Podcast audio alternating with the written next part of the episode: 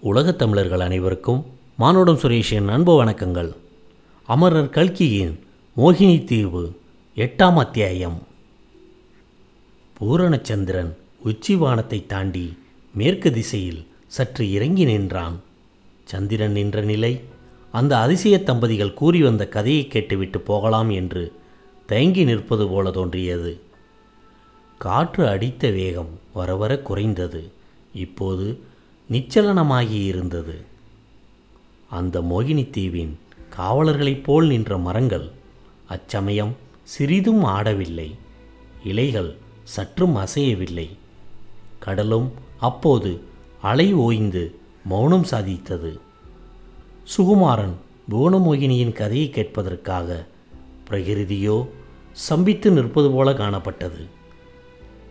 இப்போது நான் அந்த வரலாற்றை திருப்பிச் சொல்லும்போது வார்த்தைகள் உயிரற்றும் உணர்ச்சியற்றும் வருவது எனக்கே தெரிந்துதான் இருக்கிறது. ஆனால் அவர்கள் மாற்றி மாற்றி கதை சொல்லி வந்தபோது ஒவ்வொரு சம்பவத்தையும் என் கண்முன்னால் நேரில் காண்பது போல இருந்தது. ஒவ்வொரு கதாபாத்திரத்தை பற்றி அந்த தம்பதிகளில் ஒருவர் கூறியபோது நான் அந்த கதாபாத்திரமாகவே மாறிவிட்டேன். கதாபாத்திரங்கள் அனுபவித்த இன்ப துன்பங்களையெல்லாம் நானும் சேர்ந்து அனுபவித்தேன். இடையிடையே சில சந்தேகங்களும் கேள்விகளும் என் மனதில் உதித்து கொண்டுதான் இருந்தன. இந்த சுந்தர புருஷன் யார்? இவனுடைய காதலியான வனிதாமணி யார்? எப்போது இந்த தீவுக்கு வந்தார்கள்? இவர்கள் தங்களை பற்றி ஒன்றுமே சொல்லாமல் இந்த பழையகால கதையை சொல்லி வரும் காரணம் என்ன? இந்த கதைக்கும் இவர்களுக்கும் ஏதேனும் சம்பந்தம் உண்டா? அல்லது அக்கதைக்கும் இந்த தீவுக்கும் ஏதாவது சம்பந்தம் இருக்க முடியுமா? புவனமோகினி என்ற பாண்டியகுமாரியின் பெயருக்கும் மோகினி தீவு என்ற இந்த தீவின் பெயருக்கும் பொருத்தம் உண்டா? இம்மாதிரியான கேள்விகளும் ஐயங்களும் அடிக்கடி தோன்றி வந்தன.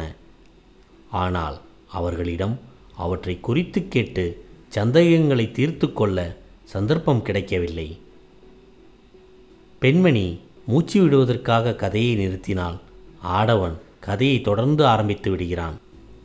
ஆடவன் சற்று நிறுத்தினால் பெண்மணி உடனே ஆரம்பித்து விடுகிறாள். இப்படி மாற்றி மாற்றி மூச்சு விடாமல் சொல்லி வந்த போதிலும் அவர்கள் கதையை சொன்ன முறையில் ஒரு பாணி இருந்தது. ஒரு உத்தி இருந்தது என்பதை கண்டுகொண்டேன். பாண்டியகுமாரிக்கு நிகழ்ந்த சம்பவங்கள் அவளுடைய ஆசாபாசங்கள் அவளுடைய உள்ளத்திலே நிகழ்ந்த போராட்டங்கள் இவற்றையெல்லாம் இந்த மோகினி தீவின் அழகி கூறிக்கொண்டு வந்தாள். சோழ நாட்டு இளவரசனை பற்றியும் அவனுடைய மனோ நிகழ்ச்சிகள் செய்த காரியங்கள் இவற்றை பற்றியும் அந்த அழகியின் காதலன் சொல்லி வந்தான். இப்படி பங்கு போட்டுக்கொண்டு அவர்கள் கதையை சொன்ன விசித்திர முறை எனக்கு ஒரு பக்கத்தில் வியப்பு அளித்து கொண்டு வந்தது. மற்றொரு பக்கத்தில் கதையை மேலே தெரிந்து கொள்ள ஆசை வளர்ந்து வந்தது. பாண்டியகுமாரி போர்க்களத்துக்கு போனாள் என்று சொல்லிவிட்டு அந்த பெண்மணி கதையை நிறுத்திய போது வழக்கம்போல் ஆடவன் குறுக்கிடாமல் இருந்ததைக் கண்டேன். ஆனால் அந்த இடத்தில் என் மனதில் மேலே நடந்ததை தெரிந்து கொள்ளும் ஆர்வம் பொங்கிற்று. போர்க்களத்தில் என்ன நடந்தது? யுத்தம் எப்படி நடந்தது? பாண்டியகுமாரி போரில் வெற்றி பெற்றாளா? என்று பரபரப்புடன் கேட்டேன். என்னுடைய கேள்வியிலிருந்தும் குரல் தொனித்த கவலையிலிருந்தும் அந்த தம்பதிகள் என்னுடைய அனுதாபம் குணமோகினியின் பக்கம்தான் என்பதை தெரிந்து கொண்டிருக்க வேண்டும். அவர்கள் இருவருடைய முகத்திலும் புன்னகை மலர்ந்தது. அந்த சுந்தர புருஷன் தன் நாயகியின் முகவாயை சற்று தூக்கி பிடித்து நிலா வெளிச்சத்தில் அவளுடைய முகத்தை உற்று நோக்கினான். கண்மணி பார்த்தாயா? இந்த மனிதர் பாண்டியகுமாரியை பற்றி எவ்வளவு கவலை கொண்டு விட்டார் என்று தெரிகிறதல்லவா? இவருடைய நிலைமையே இப்படி இருக்கும்போது சோழ நாட்டு வீரர்கள் போர் முனையில் புவனமோகினியை பார்த்ததும் திணறி திண்டாடி போய்விட்டதில் வியப்பு என்ன? அவன் ஆசையோடு முகத்தை பிடித்திருந்த கையை அந்த பெண்ணரசி மெதுவாய் அகற்றிவிட்டு ஏதாவது இல்லாததும் பொல்லாததும் சொல்லாதீர்கள் என்றாள். பிறகு என்னை பார்த்து சொன்னாள். சோழ நாட்டு வீரர்கள் ஒன்றும் திண்டாடி போகவில்லை. புவனமோகினித்தான் திணறி திண்டாடி போனாள்.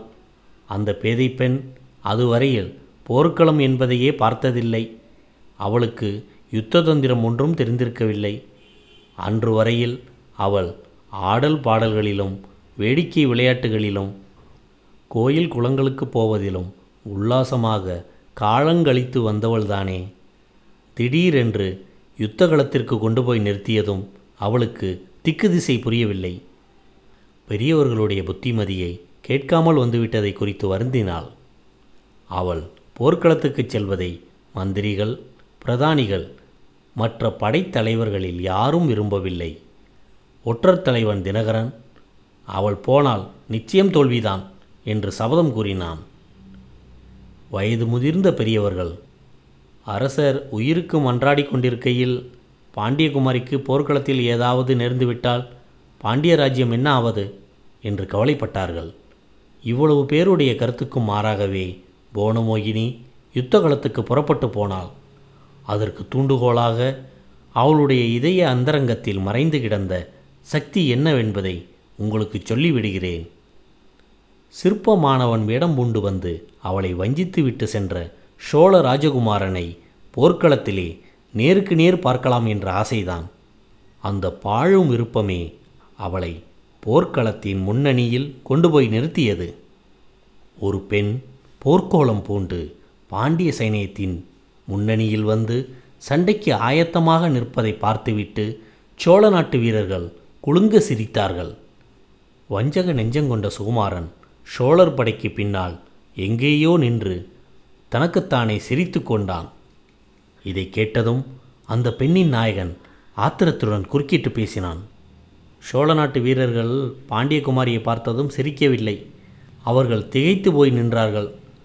சுகுமாரன் பின்னால் நின்று தனக்குள் சிரித்து கொண்டிருக்கவும் இல்லை. அந்த அபாக்கியசாலி தன்னுடைய இதயத்தை கவர்ந்த போனமோகினியுடன் எதிர்த்து நின்று யுத்தம் செய்யும்படி ஆகிவிட்டதே என்று மனம் நொந்து வேதனைப்பட்டான். ஒருவரும் எதிர்பாராத வகையில் ஒருவரும் பாராத தனியிடத்தை தேடிச் சென்று கண்ணீர் வடித்தான். முதலில் சில நாள் அவன் போர்க்களத்தில் முன்னணிக்கே வரவில்லை. பாண்டிய குமாரியை நேருக்கு நேர் சந்திப்பதற்கு வெட்கப்பட்டு கொண்டுதான் அவன் பின்னால் நின்றான். ஆனால் சுகுமாரன் முன்னணிக்கு வரவேண்டிய அவசியம் சீக்கிரத்திலேயே ஏற்பட்டுவிட்டது. பாண்டியகுமாரிக்கு யுத்த தந்திரம் ஒன்றும் தெரிந்திருக்கவில்லை என்று இவள் சொன்னாள் அல்லவா? அது என்னமோ உண்மைதான். அதுவரையில் அவள் போர்க்களத்தையே பார்த்ததில்லை என்பதும் மெய்தான். ஆனால் அவ்விதம் அவள் அதுவரை யுத்தகளத்தை பாராமல் இருந்ததே அவளுக்கு மிக்க உதவியாய் போய்விட்டது. போர் முறைகளை பற்றிய அவளுடைய அறியாமையே ஒரு மகத்தான யுத்த தந்திரமாகிவிட்டது போர் முறை தெரிந்தவர்கள் சாதாரணமாய் போவதற்கு தயங்கக்கூடிய இடங்களுக்கெல்லாம் பாண்டியகுமாரி சர்வ சாதாரணமாக புகழுற்றாள். பெண்களிடம் சாதாரணமாக காண முடியாத நெஞ்சு துணிவையும் தைரியத்தையும் அவள் காட்டினாள். அந்த துணிச்சலும் தைரியமும் சிறந்த கவசங்களாகி அவளை காத்தன. அவள் காட்டிய தீரம் பாண்டிய வீரர்களுக்கு அபரிவிதமான உற்சாகத்தை ஊட்டியது. போர்க்களத்தில் பாண்டியகுமாரி எந்த பக்கம் தோன்றினாலும் அந்த பக்கத்தில் பாண்டிய வீரர்கள் வீர கோஷத்தை எழுப்பிக் கொண்டு சோழர் படையின் பேரில் பாய்ந்தார்கள். அதற்கு மாறாக சோழ வீரர்களோ போனமோகினியை சற்று தூரத்தில் கண்டதுமே வில்லையும் அம்பையும் வாளையும் வேலையும் கீழே போட்டுவிட்டு அந்த அழகு தெய்வத்தை கண்கொட்டாமல் பார்த்து கொண்டு நின்றார்கள். பயம் என்பதை அறியாமல் போனமோகினி அங்கும் இங்கும் சஞ்சரித்ததை பார்த்த சோழ நாட்டு வீரர்களில் பலர் மதுரை மீனாட்சி அம்மனே மானிடப் பெண் உருவம் எடுத்து பாண்டிய நாட்டை பாதுகாப்பதற்காக வந்திருக்கிறாள் என்று நம்பினார்கள். அவளை தூரத்தில் கண்டதும் சிலர் கையெடுத்து கும்பிட்டார்கள். சிலர் பயந்து பின்வாங்கி ஓடினார்கள். சிலர் பின்வாங்கி ஓடுவதற்கும் சக்தி இல்லாமல் திகைத்து போய் நின்றார்கள். அப்படி நின்றவர்களை சிறைபிடிப்பது பாண்டிய வீரர்களுக்கு மிக எளிதாக போய்விட்டது. இதையெல்லாம் அறிந்த உத்தம சோழர் மனங்கலங்கினார். சுகுமாரனை அழைத்து வர செய்து அவனுடைய கோழைத்தனத்தை நிந்தனை செய்தார். நீயே ஒரு பெண்ணுக்கு பயந்து பின்னால் சென்று ஒழித்து கொண்டால் மற்ற வீரர்கள் எப்படி போர் செய்வார்கள்? என்று கேட்டார். இப்படி அவமானத்துடன் தோல்வியடைந்து சோழகுலத்துக்கு அழியாத அபகீர்த்தியை உண்டு பண்ணவா என்னை பாண்டியன் சிறையிலிருந்து விடுவித்து கொண்டு வந்தாய்? அதை காட்டிலும் நான் சிறைக்கூடத்திலேயே சாகும்படியாக விட்டிருக்கலாம் என்றார். அப்போது சுகுமாரன் தான் போர்க்களத்தில் முன்னணிக்கு போய் தீர வேண்டிய அவசியத்தை உணர்ந்தான்.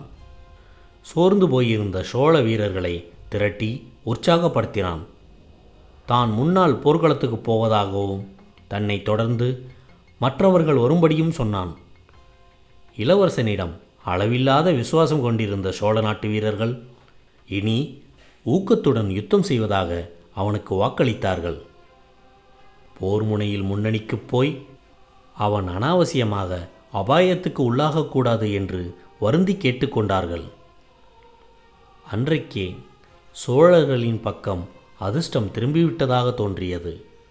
சோழ வீரர்கள் உற்சாகத்துடன் பாண்டியர் படையை தாக்குவதற்கு போக சமயத்தில் பாண்டிய வீரர்கள் சோர்வுற்றிருந்தார்கள். பாண்டியகுமாரி போர்க்களத்தில் இருந்து திடீரென்று மறைந்து விட்டதாகவும் தெரிய வந்தது எனவே சோழர்களின் தாக்குதலை எதிர்த்து நிற்க முடியாமல் பாண்டிய வீரர்கள் பின்வாங்கி ஓடத் தொடங்கினார்கள். அவ்விதம் ஓடியவர்களை துரத்தி அடிப்பது சோழ வீரர்களுக்கு மிகவும் சுலபமாக போய்விட்டது. இதன் பேரில் உத்தம சோழரும் மற்றவர்களும் சுகுமாரனை கொண்டாடினார்கள். ஆனால் அவனுடைய மனதில் நிம்மதி ஏற்படவில்லை. பாண்டியகுமாரியின் கதி என்ன ஆயிற்றோ என்று எண்ணி எண்ணி அவன் மனங்கலங்கினான். இதுவரை இந்த பதிவை கேட்டுக்கொண்டிருந்த உலகத் தமிழர்கள் அனைவருக்கும் மானுட சுரேஷ் நண்ப வணக்கங்கள். அமரன் கல்கியின் மோகினி தீவு வளரும். நன்றி வணக்கம் வாழ்க வளமுடன்.